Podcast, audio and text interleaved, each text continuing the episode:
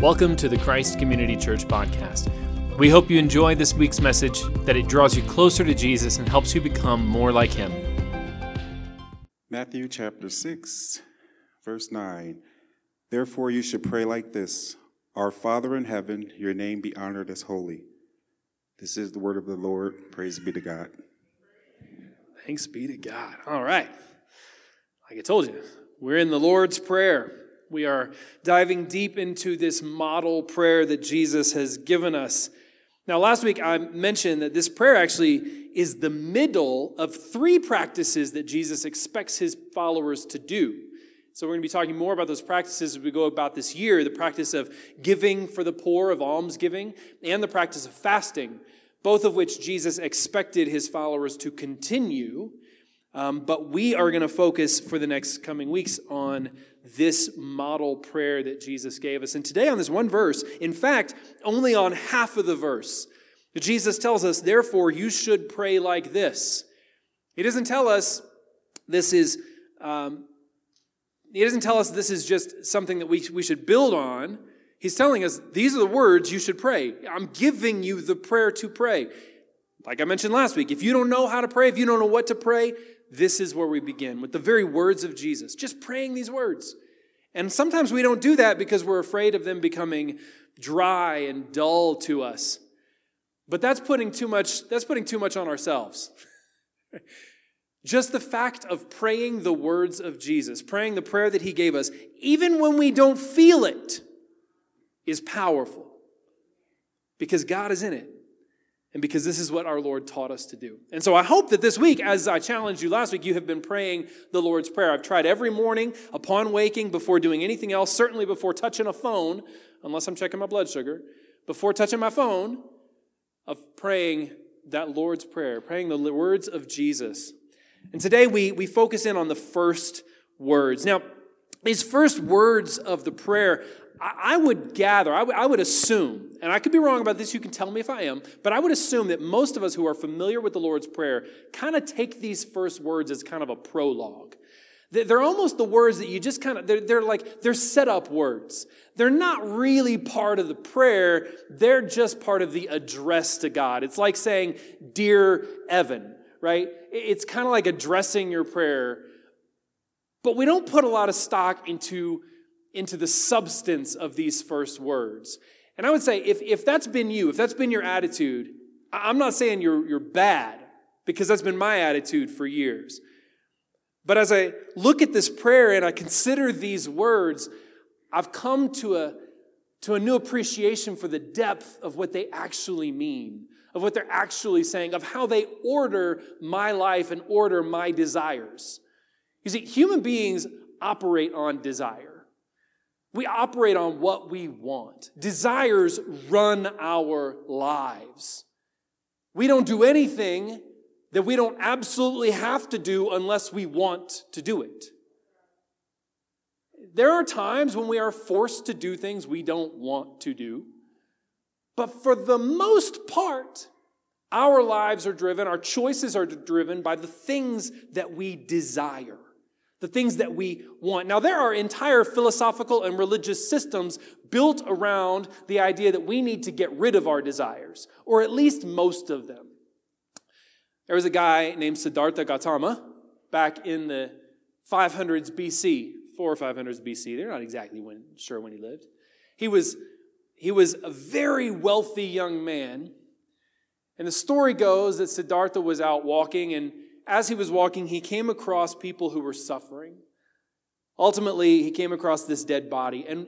And as he walked and he pondered about the suffering of life, his conclusion was that desire is the source and root of all human suffering, and particularly disordered desires. Desires for the wrong stuff, or desires that are too strong. And so Siddhartha came up with what was called the Four Laws, and he developed this philosophical system that we call Buddhism today.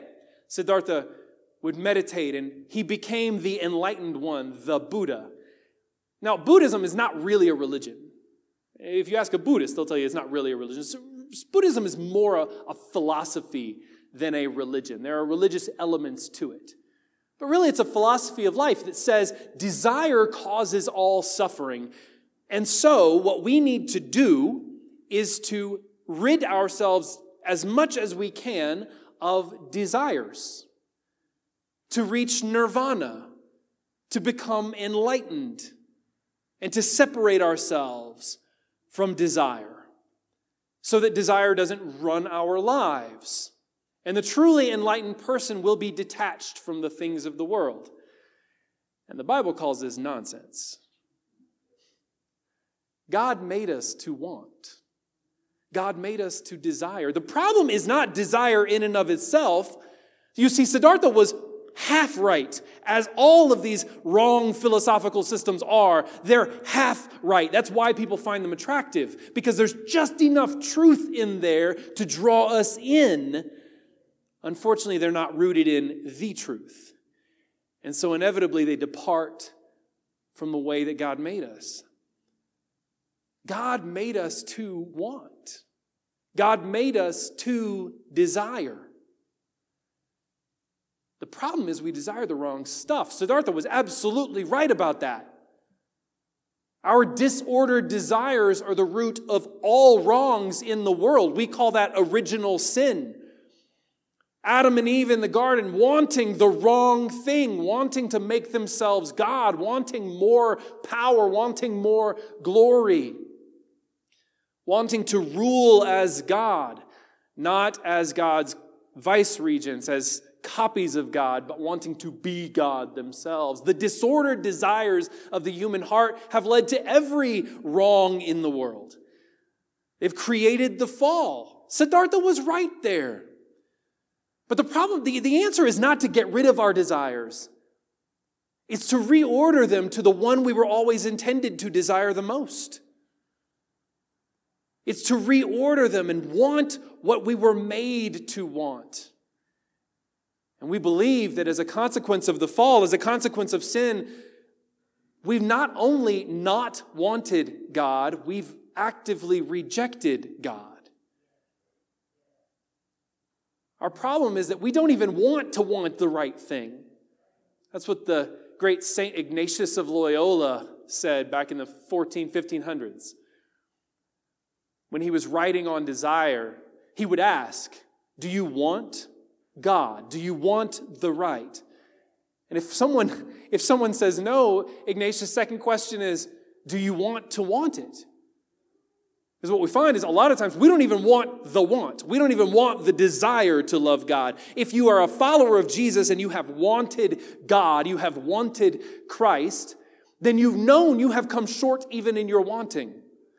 That there are still things in me that war against God's influence in my life. There are still things in me that war against what Jesus has told me to do, how he's taught me to live. And so I know that even my wanting is deficient. But until we come to the foot of the cross, until we come and give ourselves to Jesus, we don't even want the want. We don't even want the desire to follow Jesus. But God made us to desire him above all things.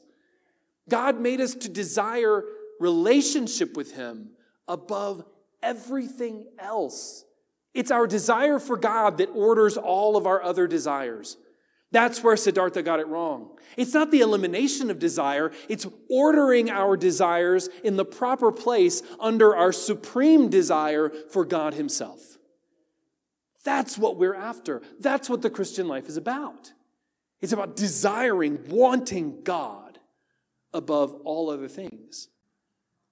And not only wanting that for me in a self-centered, selfish way, but wanting that for everyone, recognizing that the world can only receive true healing. The world can only be made into the place it was intended to always be if we all want the same thing, if we all want God above all.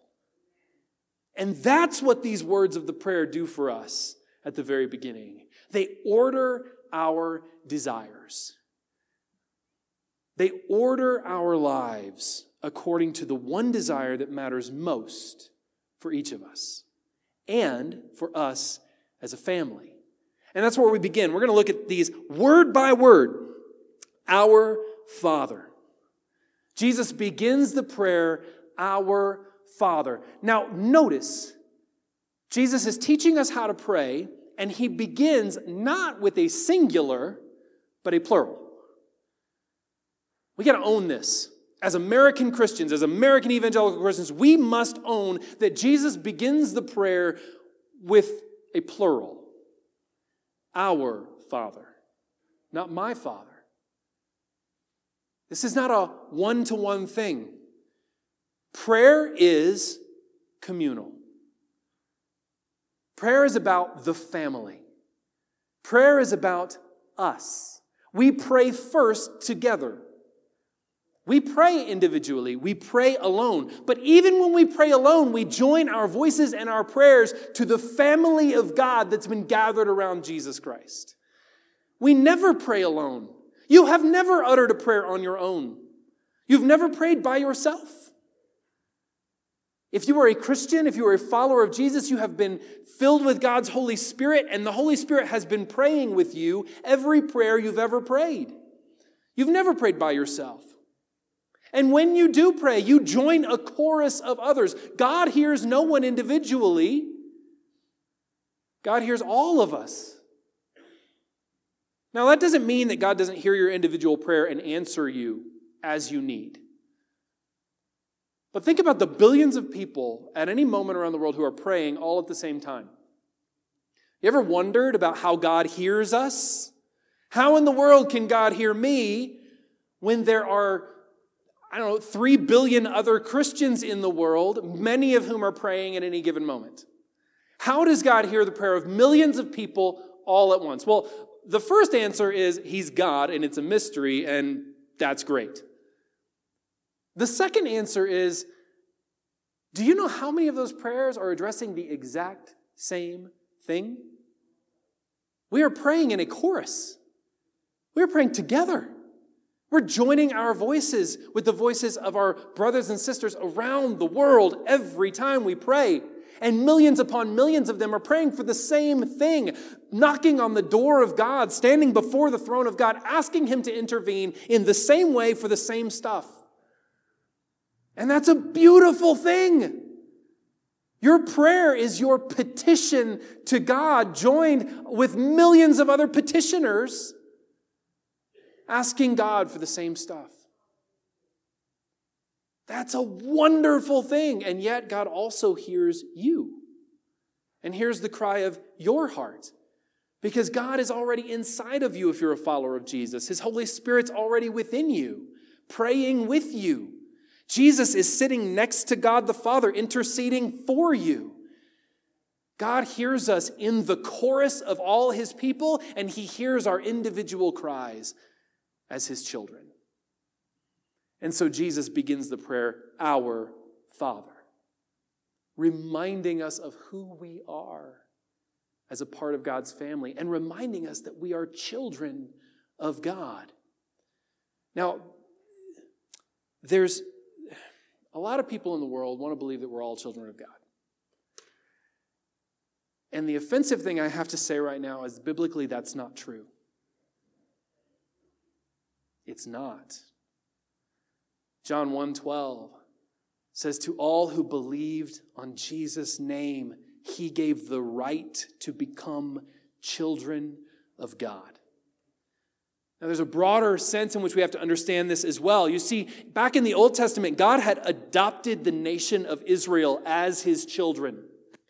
The image of God as Father shows up over and over in the Old Testament. Of God as Father to the nation of Israel, Father to his children. When Jesus comes on the scene, he comes as the King of Israel to constitute a new people of God, to take that nation of Israel and remake it. That's why he calls 12 apostles, the 12 patriarchs of the church, the new Israel that Jesus is putting together. And when Jesus comes as the King of Israel, he is representative of all God's people. So Jesus comes as the literal Son of God, the third person of the Trinity, the second person of the Trinity. Sorry, got my order wrong there. But Jesus comes as the literal Son of God, the second person of the Trinity, and he comes as the figurative Son of God in representing Israel on the earth. And so when we come and we follow Jesus, we are adopted into Israel, just as all of God's followers throughout history had been. And we become children of God. Just as Israel in the Old Testament was, and just as Jesus is, we become the children of God, the brothers and sisters of Christ, the brothers and sisters of Jesus, adopted into the family of God. Now, it's true God has created everyone who ever lived. It's true that God creates human beings. But until we come and lay ourselves at the foot of the cross, until we come and give our allegiance to King Jesus, our elder brother, we cannot rightly call ourselves children of God. And that sounds like, then, that there are people in the world that God wants to be his children and people who he doesn't want to be his children. It then sounds like God is saying, these people are favored, these people are not. And God is rejecting some others. And there are theologians who would tell you that's exactly the case. That's not the view that I hold. I hold that God does want everyone to know him. That God truly desires for all people to become his children. That the reason he adopted a family in the first place was so that they could go into all the world and bring the nations to become his family too. So they could expand God's family. So that we truly could all become the children of God. And so the beautiful thing about this is that the door to being a child of God is always open. The door to adoption into God's family is always open for everyone all the time. All we must do is put our faith in Jesus. All we have to do is follow Jesus to be adopted in this family and to receive the sonship that Jesus has, to become children of God as he is, adopted into his family. And that is the great commission of the church. The great commission of the followers of Jesus is to go into the world and to help others step through that door and become children of God themselves, to join this family. So Jesus reminds us here, right at the beginning of this prayer, that we together are the family of God, adopted into his family, made his children, and that our mission in the world is to go and help others do the same, to become children of God. Not to be rejected, but to be adopted as sons and daughters. So Jesus first emphasizes our Father, the family of God, us as the children of God. But then he follows it up with in heaven. He's our Father who is close. We call this the immanence of God. He is there. Right with us all the time. And yet, God is in heaven. That is, our God inhabits a place. Our God is not creation. Our God is not the air. Our God is not the stuff of the world. We are not pantheists. God exists somewhere that is not right here. God dwells in heaven.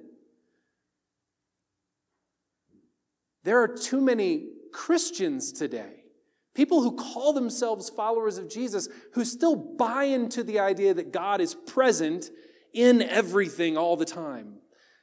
That God's presence is in the trees and in the grass and in the animals. They've become pseudo-pantheists. They're basically Hindu with a Christian veneer. But our God dwells. Our God is separate from his creation. God is transcendent. That's the big theological term, okay? The first theological term is God is immanent. He's here. He's present with us. But he's not us. And he's not the trees. And he's not the ground. And he's not the air. God is transcendent. He's separate from his creation. And this is such good news for us, that God dwells in glory, in unapproachable holiness and glory. God dwells in splendor. God dwells in heaven, where his will is always done perfectly, and there's no sin. God dwells in that place that is separate from the earth. And from that place, God can make his purposes done in the world. From that place, God can make sure that what he wants comes about. It is from that place that Jesus came. It is from that place that Jesus sent us the Holy Spirit. It is from heaven. Now, heaven is not someplace in the clouds, in the sky. Heaven is not someplace where people just play harps. It is not this boring existence where you just kind of sit around and do nothing. Heaven is mysterious. The Bible doesn't actually teach us much about heaven. Doesn't actually say a lot about how heaven is made up. What we know about heaven is that the place God lives, and it's the place where his will is done perfectly, and it is the place of glory and of splendor and of sinlessness, which is everything we could ever want. Heaven is the place where our dreams come true if our desire is for God. God dwells in heaven, which exists out there. We don't know where there is. It's just the other, the realm where God is. And that's the place we want to come to bear on earth, and that's where we're going to go next week. For now, we need to know that our God, our Father, who is immanent, is also transcendent and glorified and dwells in heaven. That God is not the creation, but is the creator. And finally, we come to this phrase, your name be honored as holy. Now, I love the new translations of this. The newer versions of the Bible, the newer translations of the Bible will often say something along these lines, your name be honored as holy. Now, traditionally in the King James and in the way that we've prayed it, we say, holy is your name, which is a statement about God. And that's true. But I think these newer translations are closer to what the Greek intended, closer to what the original intended, which is this is not just a statement about God. This is a petition to God. Your name be honored as holy.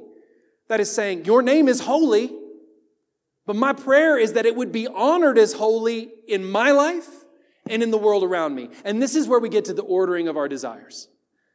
God is holy, whether we acknowledge it or not.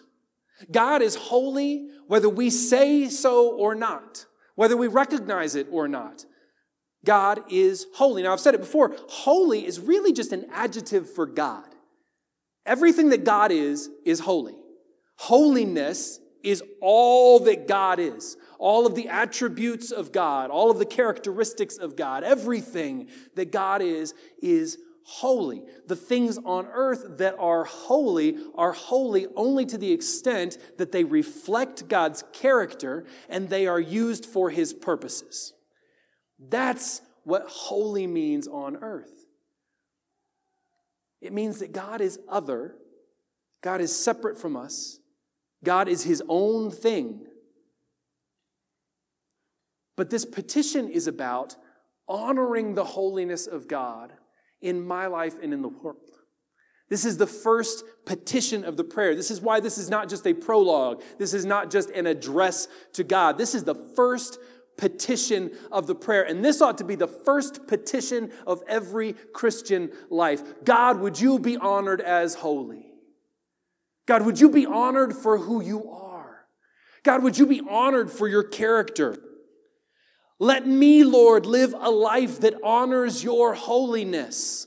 And God, I pray that all of my neighbors and my community and my world would honor your name in the same way. That you would be honored as holy. That the world would recognize who you are and your great character. This is the desire that should be at the base of every Christian request. This is where we begin in prayer because this orders everything else. We cannot pray wrongly if we begin by wanting the holiness and honor of God. And so that's why Jesus begins this way. Your name be honored as holy. And holiness is something that's difficult for a lot of us because it feels old-fashioned. It feels like something, a relic from the past.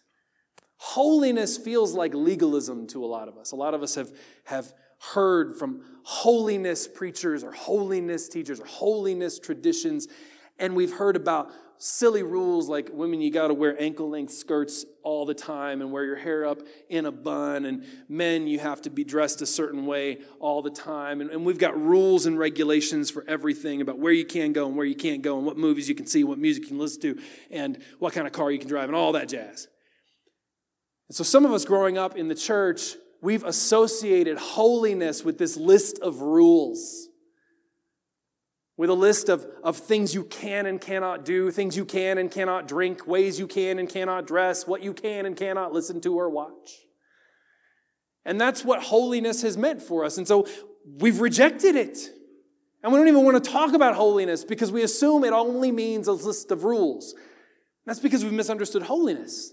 We haven't understood holy as the character of God. We've understood holy as moral purity according to a certain group's definition. But when we begin to understand holiness as simply the character of God, who God is, lived out through us and lived out through his people, we can reclaim holiness for what Scripture always intended for it to be. Holiness is Christ-likeness. Holiness is being like Jesus.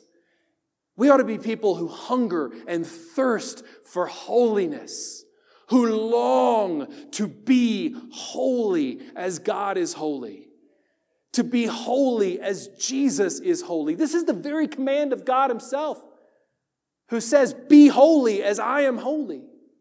That is, walk in my footsteps. Take on my character. Live my way.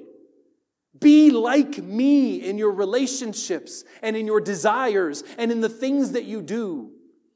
That's what holiness is. To long for holiness is simply to long to be like Jesus in every area of life. It's to long to be like our good, self-giving God in every area of life. And yes, that'll mean abstaining from some things. That'll also mean doing other things, like caring for our neighbors, seeking out the lost sheep, the one who's struggling, the one who can't make ends meet. Seeking out the one who longs to know God and yet keeps making these self-destructive choices.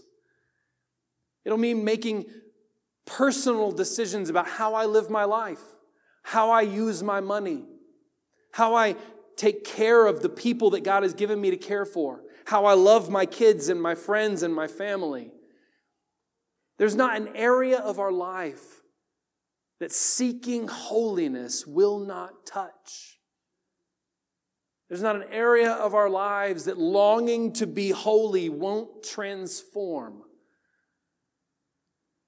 Now that's where we begin in prayer. If we begin by ordering our desires, we cannot pray selfishly. We cannot seek simply the baubles and the treasures that we hope God will give us if we say the right words. If we begin by ordering our desire for God's holiness above everything, we won't go wrong. And if we put that before us, as we learn to pray and order our desires in prayer, and we do truly what the Apostle Paul told us, to pray without ceasing, to pray continually, and we are constantly reordered for our desires to seek holiness above everything, then we will allow that to affect and inform every decision that we make. Now, this is a petition. This is a request. The thing is, we can't drum up this desire in ourselves. We can't just wake up and say, I'm going to desire holiness now. I'm going to want holiness today. We can't approach this like we do some diets and be like, okay, here's my cheat day, and then tomorrow I'm really going to go after holiness. There's no like party that ends our life of sin before we begin a life of holiness. This is a desire that God works within us. This is a desire that as we submit ourselves to Jesus and we allow God's Holy Spirit to transform us, will come to fruition, will bubble up within us. And so what Jesus is praying for here, I think, I could be wrong, but I think one of the things, one of the impacts of this prayer at the beginning is that I'm praying for the desire to be holy. I'm asking God simply to give me the desire to honor you as holy. Give me that desire, God. Place within me the burning desire to honor you with everything I am, because if I'm honest, most of the time I don't have that desire. And it's not that I'm anti the glory of God or I'm anti-holiness. It's that I just don't think about it. I don't think what's the holy decision to make in this situation or circumstance. I think what's going to benefit me and what's going to benefit my family and what's going to be the most influential. But maybe it's not the most holy choice. And so this prayer orders our desires by giving us the language to ask for the desire for God's holiness. By giving us the language to ask to want God. Because I don't want God so much. The desire for God and for His holiness is not first and foremost in my mind. I've got a billion other things running through my mind and a billion other concerns running through my mind. And I allow them to overwhelm me because I'm not centered on God's holiness. Because I'm not centered on Jesus and becoming like Him in my decision making. And so Jesus gives us the language here in His grace, not to shame us for not desiring holiness, but to give us the language to ask for the desire to be holy as God is holy. To ask for the longing to honor God in everything we do. And so if you're tempted right now to leave with guilt because you haven't desired holiness in everything, then I want to reorient us. And I want to challenge you this week, just as last week the challenge was to pray the Lord's Prayer when you wake up. I want you to continue that. But this week, in your prayers, rather than beginning by asking for things, rather than beginning with petitions, begin simply by asking for the desire to honor God. That's how Jesus begins His prayer. And we can't do better than Jesus. Begin simply by asking, God, would you give me the desire to honor you? God, give me the longing to honor you. And so let's pray that now together. God, give us as your family confidence in who we are as your children, confidence in your nearness, awe at your transcendence, and the desire to reflect your holiness and glory in everything that we do.